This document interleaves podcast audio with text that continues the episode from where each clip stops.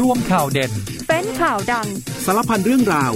ในเคาะข่าวค่ำส วัสดีครับคุณผู้ฟังต้อนรับทุกท่านเข้าสู่เคาะข่าวค่ำนะครับ 19นาฬิกา30 นาทีโดยประมาณครับ เรื่อยไปจนถึง 20นาฬิกานะครับ อยู่กับผมวรวิศีเนตรนะคุณผู้ฟังวันนี้เราฟังกันผ่านทางสถานีวิทยุในเครือกองทพบกนะครับ รวมไปถึงอีกหนึ่งช่องทางที่แฟนเพจ Facebook เคาะข่าวค่ำนะครับ วันนี้หลายคนก็บอกว่าโอ้โห อากาศดีมากๆเลยนะฮะอยากให้อากาศเป็นแบบนี้ไปนานๆ ส่วนใครไม่ชอบอากาศหนาวก็บอกว่าโอ้โหทรมานจริง ๆเหมือนกันนะครับคุณผู้ฟังแต่ว่ายังไงก็ตามแล้วเนี่ยก็ต้องดูแลสุขภาพกันด้วยนะครับร่างกายของเราจะได้แข็งแรงต้องรับประทานอาหารให้ครบห้าหมู่พักผ่อนให้เพียงพอแล้วก็ทำจิตใจให้สบายๆนะครับแน่นอนนะคุณผู้ฟังเรื่องของสภาพอากาศต้องมาติดตามกันหน่อยครับทางกรมอุตุนิยมวิทยาคาดการณ์ในช่วงวันที่ 16-21 ตุลาคมนี้ครับบริเวณความกดอากาศสูง หรือว่ามวลอากาศเย็นกำลังค่อนข้างแรงอีกแล้วลอกหนึ่งนะฮะจากประเทศจีนเนี่ยจะแผ่ลงมาปกคลุมประเทศไทยตอนบน แล้วก็ทะเลจีนใต้ทำให้ภาคเหนือครับภาคอีสานจะมีอุณหภูมิลดลง 2-4 องศานะครับแล้วก็มีลมแรงด้วยส่วนภาคกลางภาาคตะวันออกเนี่ยก็จะมีอุณหภูมิลดลง 1-3 องศา เช่นกันนะครับคุณผู้ฟัง ขณะที่ร่องมรสุมพาดผ่านบริเวณภาคใต้ตอนกลางครับก็ทำให้ภาคใต้เนี่ยมีฝนตกต่อเนื่องนะครับแล้วก็มีฝนตกหนักบางแห่งด้วย ส่วนเรื่องของสถานการณ์น้ำในหลายพื้นที่ของไทยนะคุณผู้ฟังก็เรียกว่า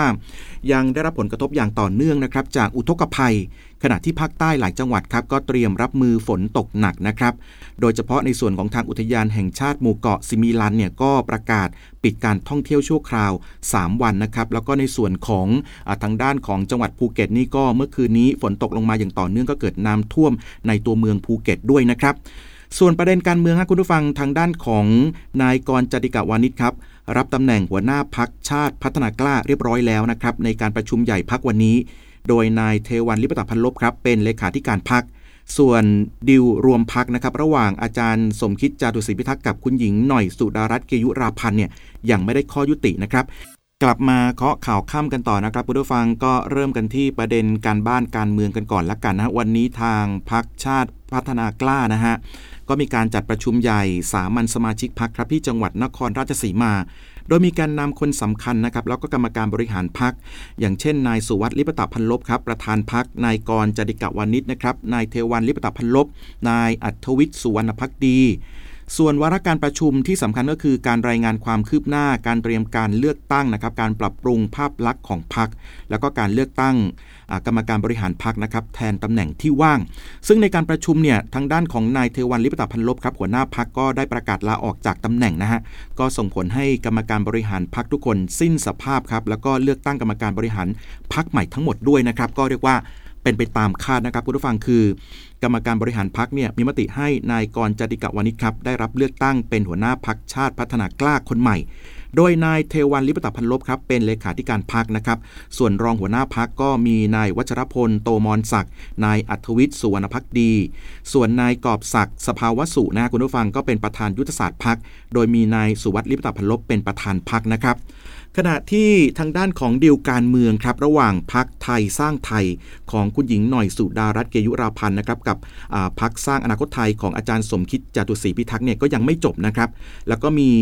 ท่าทีว่าถ้ายอมให้คุณหญิงหน่อยเนี่ยเป็นเบอร์หนึ่งในการเสนอชื่อเป็นนายกรัฐมนตรีจริง อาจจะมีการถอนตัวของสมาชิกฝั่งพักสร้างอนาคตไทยบางรายด้วยนะครับ โดยในสัปดาห์หน้าฮะคุณผู้ฟังทางแกนนำของพักสร้างอนาคตไทยเนี่ยจะมีการประชุมแกนนำอีกครั้งหนึ่ง เกี่ยวกับการบริหารจัดการภายในพักที่มีนายอุตมะสาวนายนหัวหน้าพัก นายสนธิรัตน์สนธิจิระวงศ์เลขาธิการพักนายสมคิดจตุศรีพิทักษ์เป็นประธานพักนะครับก็เรียกว่าหลังจากที่สองพักเนี่ยมีการเปิดเจรจาอย่างไม่เป็นทางการครับคุณผู้ฟังเพื่อ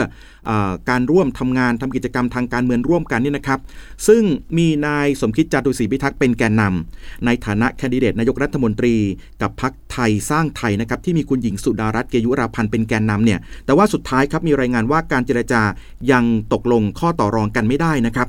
ซึ่งในรายงานเนี่ยก็บอกว่าข้อเสนอที่ทางคุณหญิงหน่อยยื่นมาก็คือ หากมีการรวมกันในฐานะที่คุณหญิงเนี่ย มีประสบการณ์ มีอายุงานทางการเมือง และมี connection มากกว่า ก็ขอเสนอตัวเป็นหัวหน้าพรรคครับ แล้วก็เป็นแคนดิเดตนายกรัฐมนตรีเบอร์หนึ่งนะฮะแต่ว่าทางฝั่งของพรรคสร้างอนาคตไทยก็เห็นว่าในหลักการรวมกันเนี่ยได้ แต่ว่าต้องพบกันครึ่งทางทั้งตัวบุคคลที่จะขายในฐานะของแคนดิเดตนายกรัฐมนตรีแล้วก็หัวหน้าพรรคด้วย ซึ่งหากฝ่ายพักไทยสร้างไทยยังยืนยันให้คุณหญิงสุดารัตน์ขึ้นเป็นหัวหน้าพัก คงต้องถอยไปตั้งหลักพักการเจรจาไว้ก่อนนะครับก็บอกแบบนี้ แล้วก็เมื่อคืนนะช่วงดึกที่ผ่านมาก็มีโพสต์ของคุณสุรนันท์เวชชาชีวะนะครับรองหัวหน้าพักสร้างอนาคตไทย ก็บอกว่า maybe it is time to move on ครับแล้วก็ระบุด้วยว่าเก็บความทรงจำดีๆ เมื่อมีทีมงานดีทำงานสนุกขอบคุณทุกๆ คนครับ ตอนก็เรียกว่าคือตอนเนี้ย ก็มีคนไปตีความนะต่างๆ นานากับคำว่า move on ที่คุณสุรนันเนี่ยจะไปต่อกับพักสร้างอนาคตไทย หรือว่าจะยุติบทบาทด้วยนะครับคือก่อนหน้านี้ทางคุณสุรนันเนี่ยก็ย้ำจุดยืนเรื่องการรวมกับพักสร้างไทยสร้างไทยนะครับว่าคุณสมคิดเนี่ยจะต้องเป็นผู้สมัครเบอร์หนึ่งในบัญชีคนดิเดตนายกรัฐมนตรีเท่านั้นนะครับคุณผู้ฟัง ทีนี้มาที่อีกหนึ่งเรื่องครับ ปมร้อนๆเหมือนกันเกี่ยวข้องกับเรื่องของปมเดี่ยว 13 ของโน้ตอุดม วันนี้เนี่ยทางสภาทนายความเนี่ยต้องออกเอกสารชี้แจงนะครับ กรณีที่มีสื่อบางราย บอกว่าสภาทนายความออกโรงนะครับ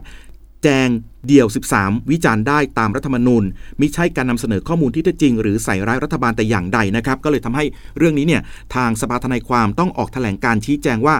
ความเห็นดังกล่าวเนี่ย คือบอกว่าไม่ใช่ความเห็นจากสภาทนายความ และปัจจุบันคนส่วนใหญ่ยังอาจจะสับสน ระหว่างสภาทนายความกับสมาคมทนายความแห่งประเทศไทย ทางสภาทนายความก็เลยขอชี้แจงนะบอกว่า เป็นองค์กรที่ก่อตั้งขึ้นตามพระราชบัญญัติทนายความ พศ 2528 ส่วนสมาคมทนายความแห่งประเทศไทยเป็นการรวมตัวกันของทนายความหลายคน และจดทะเบียนก่อตั้งขึ้นตามประมวลกฎหมายแพ่ง และพาณิชย์นั่นเองนะครับ นี่ก็เป็นคำชี้แจงจากทางสภาทนายความนะครับคุณผู้ฟัง มาที่เรื่องราวของลมฝนฟ้าอากาศกันบ้างนะครับ ตอนนี้หลายคนก็บอกว่าโอ้อากาศเย็นสบาย บางคนบอกว่า เย็นเกินไปก็ไม่ดีเดี๋ยวจะไม่สบายนะครับ โดยเฉพาะตอนนี้เนี่ยพายุเซินกาก็อ่อนกำลังไปแล้วนะครับ แต่ว่ายังคงส่งผลกระทบอยู่ในหลายพื้นที่ด้วย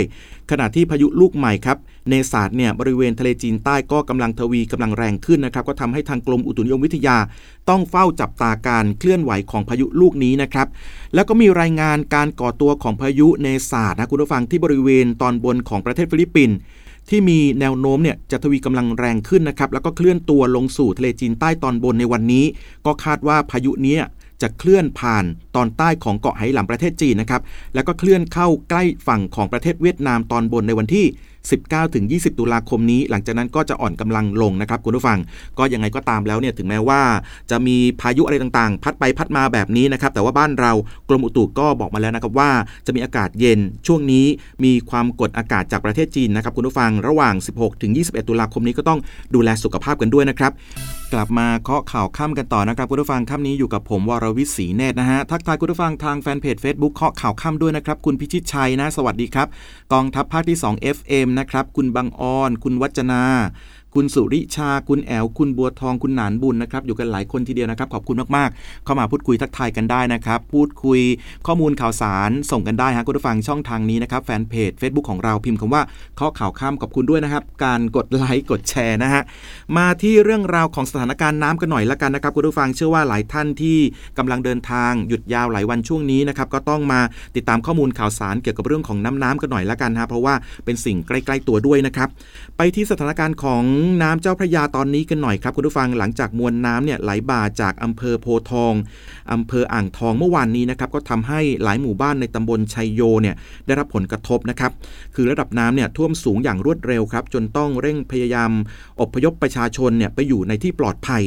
โดยทางกรมฐานราบที่ 31 รักษาพระองค์ครับก็นำกำลังพล 30 นายพร้อมด้วย รถยนต์บรรทุกนะครับเพื่อมาช่วยเหลือประชาชน ก็มีการช่วยเหลือในการขนย้ายสิ่งของนะครับแล้วก็ผู้ป่วยติดเตียงออกมา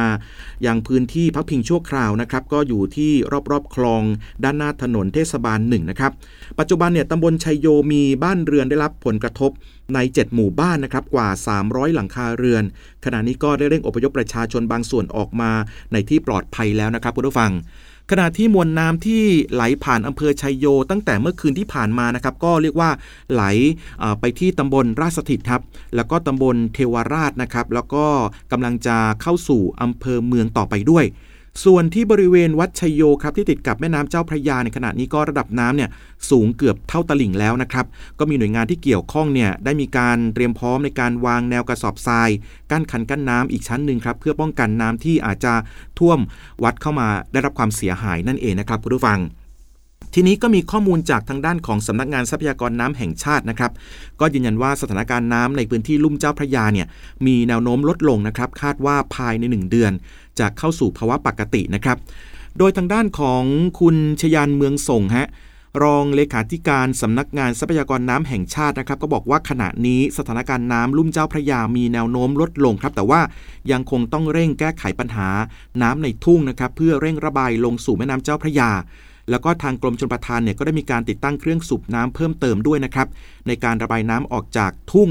โดยวันนี้ก็เรียกว่าอัตราการระบายน้ำที่ท้ายเขื่อนเจ้าพระยาเนี่ยลดลงนะครับ มีปริมาณอยู่ที่ 3,000 ลูกบาทเมตรต่อวินาทีนะครับ แล้วก็ประกอบกับช่วงนี้เนี่ยน้ำทะเลก็ลดลงด้วยนะครับ ขณะที่ช่วงหลังจากนี้คุณผู้ฟังพายุเนี่ยก็จะพัดไปทางด้านของ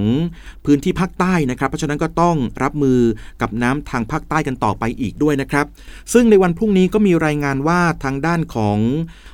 พลเอก ประวิตยวงสุวรรณครับรองนายกรัฐมนตรีก็จะลงพื้นที่ที่ไปตรวจราชการที่จังหวัดสุราษฎร์ธานี เพื่อติดตามภาพรวมการบริหารจัดการน้ำติดตามแผนการดำเนินงานโครงการก่อสร้าง ระบบป้องกันน้ำท่วมพื้นที่ชุมชน เมืองสุราษฎร์ธานีนะครับแล้วก็ติดตามเรื่องของปัญหาราคาปาล์มน้ำมันด้วยนะครับคืออย่างที่บอกนะคุณผู้ฟังคือในส่วนของทางเขื่อนเจ้าพระยาเนี่ยลุ่มน้ำเจ้าพระยาเนี่ยถึงแม้ว่าจะมีการระบายน้ำลดลงนะครับแต่ถ้าเกิดว่าดูตัวเลขเนี่ยก็ยังอยู่ที่ประมาณ 3,000 ลูกบาทเมตรต่อวินาทีก็ยังถือว่าสูงอยู่ ขณะที่ช่วงปลายเดือนนะคุณผู้ฟังก็คือน้ำทะเลเนี่ยจะหนุนอีกครั้งหนึ่งเรื่องนี้นะครับก็ต้องมีการเฝ้าระวังกันอย่างใกล้ชิดด้วยนะครับพูดถึงเรื่องของภาคใต้ครับคุณผู้ฟังที่เกริ่นกันเอาไว้ คือตอนนี้ที่จังหวัดภูเก็ตเนี่ยอ่วมเลยนะฮะเพราะว่าสถานการณ์คือเมื่อช่วงกลางดึกที่ผ่านมาครับคุณผู้ฟังก็มีฝนตกหนักนะครับในหลายพื้นที่ของภูเก็ตเลย ก็ทำให้มีน้ำท่วมในอำเภอเมืองภูเก็ต กระทู้นะครับแล้วก็ถลางด้วยประกอบกับ ในส่วนของน้ำทะเลก็หนุนสูงนะครับก็ทำให้มวลน้ำเนี่ยไหลเข้าไปท่วมในตัวเมือง ในแหล่งท่องเที่ยวย่านเมืองเก่านะครับน้ำท่วมแล้วก็ในจุดที่มีคนเห็นว่าโอ้ มันเป็นจุดที่ไม่เคยเห็นเหตุการณ์แบบนี้มาก่อนนะครับคือมีคนแห่ไปถ่ายรูปครับที่จุดเช็คอิน บริเวณสี่แยกชาเตอร์ครับที่มีน้ำท่วมสูงกว่า 50 เซนติเมตรนะครับคือคนที่ไปถ่ายรูปเนี่ยเขาบอกว่า ไม่เคยเห็นปริมาณน้ำที่มันเยอะท่วมตัวเมืองมากขนาดนี้ก็เลยขอไปถ่ายรูปเซลฟี่เอาไว้นะครับคุณผู้ฟัง ขณะที่ทางด้านของท่านผู้ว่าภูเก็ตเนี่ยคุณณรงค์ วุ่นซิ้วครับก็บอกว่าสั่งเร่งสำรวจความเสียหาย เพื่อให้ความช่วยเหลือผู้ประสบภัย ตามระเบียบของทางราชการที่เกี่ยวข้องโดยเร็วด้วยนะครับ มาถึงสถานที่ท่องเที่ยวอีกหนึ่งจุดครับคุณผู้ฟังที่อุทยานแห่งชาติหมู่เกาะสิมิลัน ก็เรียกว่าเป็นตอนนี้เขามีการประกาศปิดการท่องเที่ยวเป็นการชั่วคราวนะครับ3วัน หลังจากที่เปิดวันแรกเนี่ยพบคลื่นลมแรงครับเขาบอกว่าตามที่ทางกรมอุตุนิยมวิทยาได้ออกประกาศเรื่องพายุเซนก้านะครับคุณผู้ฟังที่จะส่งผลให้เกิดคลื่นลมแรงในทะเลอันดามันโดยเฉพาะบริเวณที่มีฝนฟ้าขนอง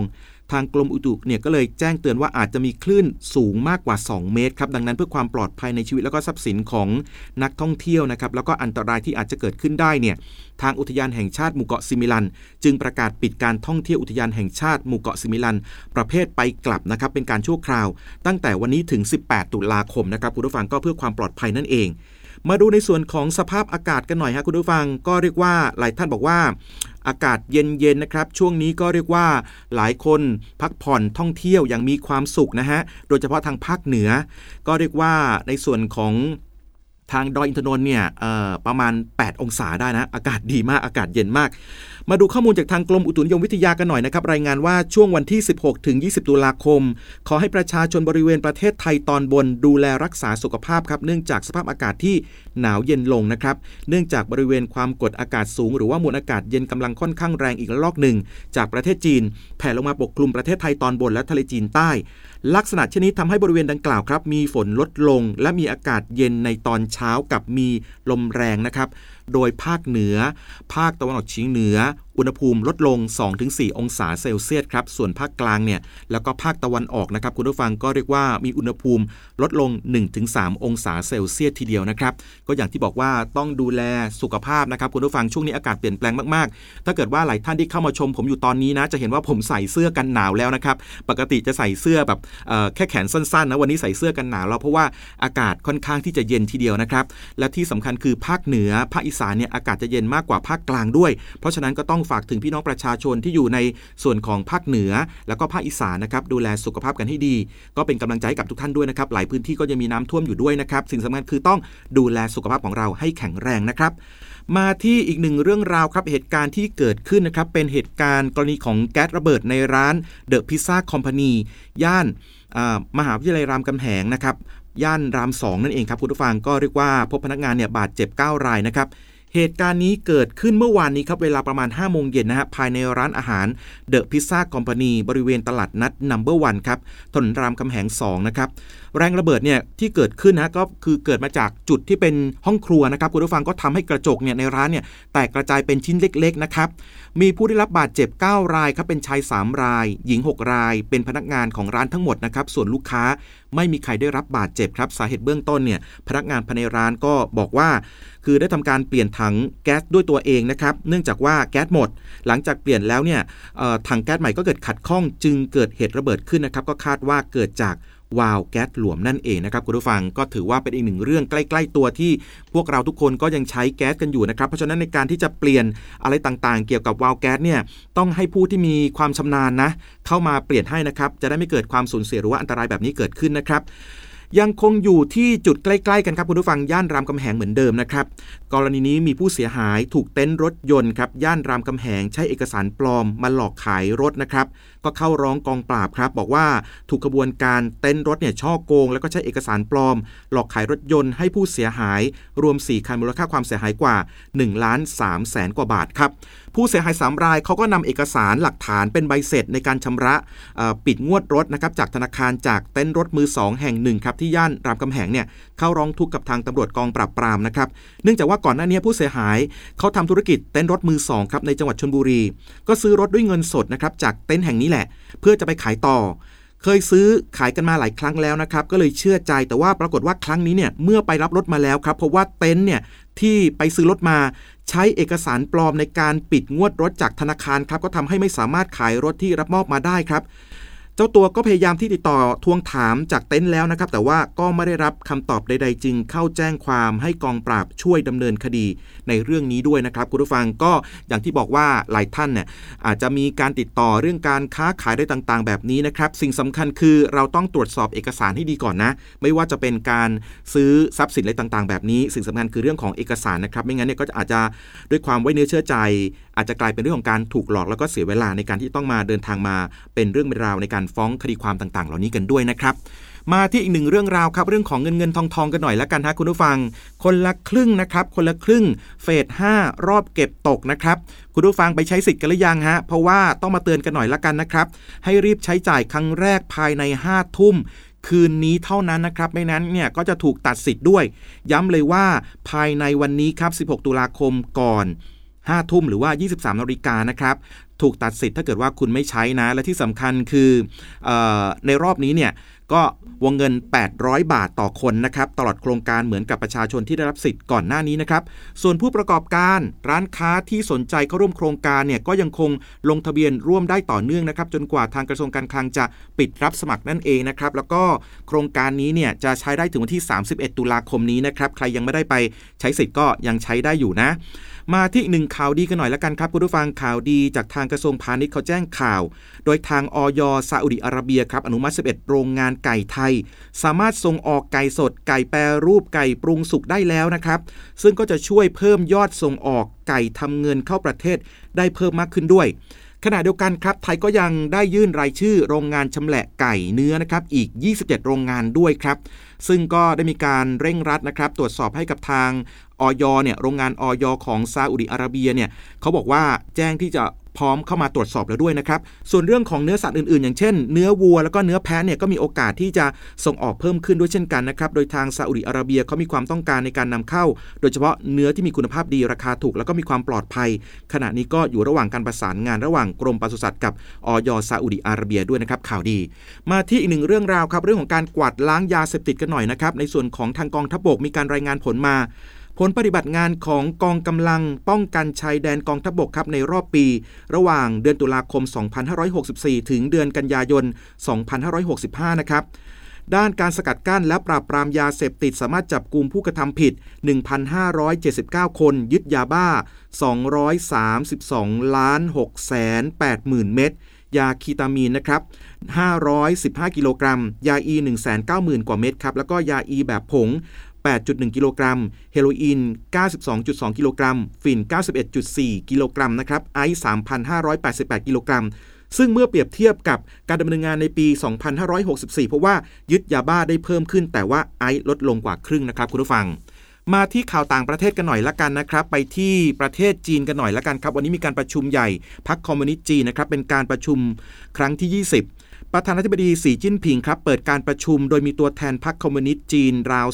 2,300 คนจากทั่วประเทศนะครับ เข้าร่วมประชุมที่มหาศาลาประชาคมณจัตุรัสเทียนอันเหมินนะครับในกรุงปักกิ่ง ท่ามกลางการรักษาความปลอดภัยอย่างเข้มงวดนะครับโดยประธานที่ประธานาธิบดีสีเนี่ยก็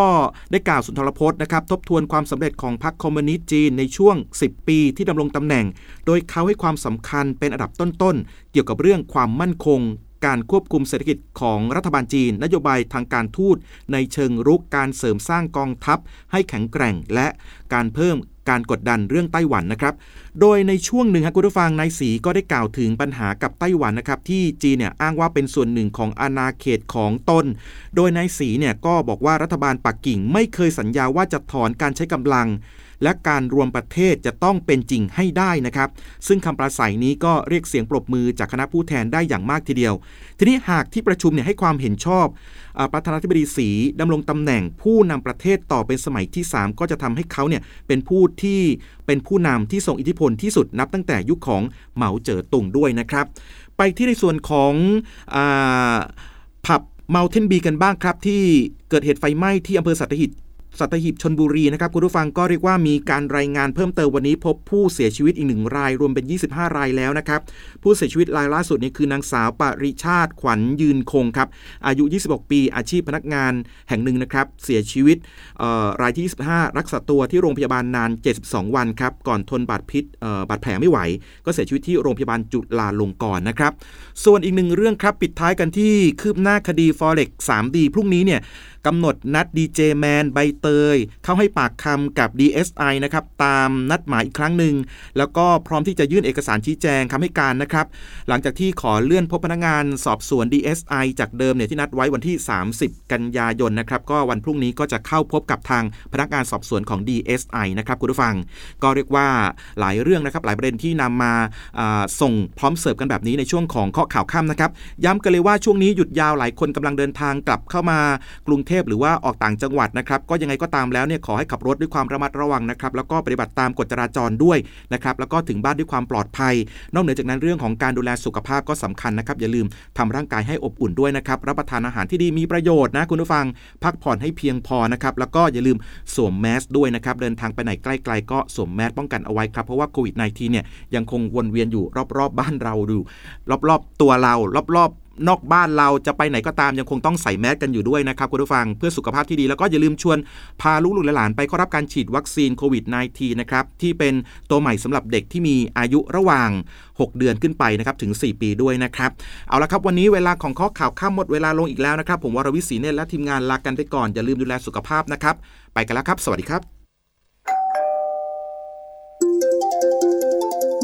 กข่าวทั้งวันให้คุณรู้ข่าวไม่ตกประเด็น ช่วงเคาะข่าวค่ำกับพิธีกรคนข่าว พบกันทุกวันจันทร์ถึงวันอาทิตย์ไม่ควรพลาด เพราะคุณจะไม่ตกข่าวที่คิดแล้วเคาะ ทุกวันส่งตรงถึงคุณ ตั้งแต่เวลา 19นาฬิกา30 นาทีถึง 20นาฬิกาโดยประมาณ ทางสถานีวิทยุในเครือกองทัพบบก